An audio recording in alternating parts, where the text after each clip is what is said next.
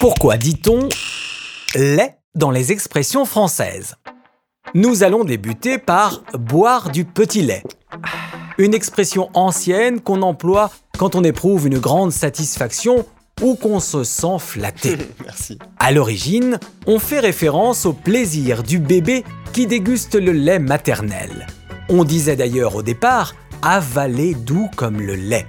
Le mot petit n'a été ajouté que récemment pour accentuer le côté tendre et doux comme le petit lait, ce liquide délicieux qui reste après la fabrication du beurre ou du fromage. Depuis le XVIe siècle, on parle de vache à lait quand on évoque une personne exploitée pour son argent. Il s'agit là d'un parallèle avec la vache que les hommes traient chaque jour et qui fournit toujours du lait sans se plaindre, comme la vache à lait qui se laisse plumer sans s'en rendre compte, donc sans se plaindre. On peut parfois être soupe lait, c'est-à-dire qu'on s'emporte brutalement, qu'on est colérique. Une expression apparue au 19e siècle est dérivée de monter comme une soupe au lait.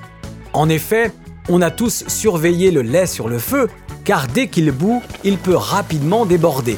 Une personne dont l'humeur change brutalement, pouvant se calmer aussi rapidement que le lait hors du feu.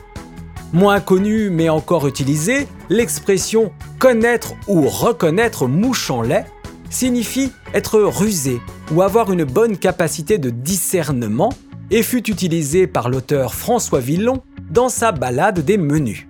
Les fameuses dents de lait sont appelées ainsi car elles apparaissent quand l'enfant se nourrit encore seulement de lait et qu'elles sont aussi blanches que lui.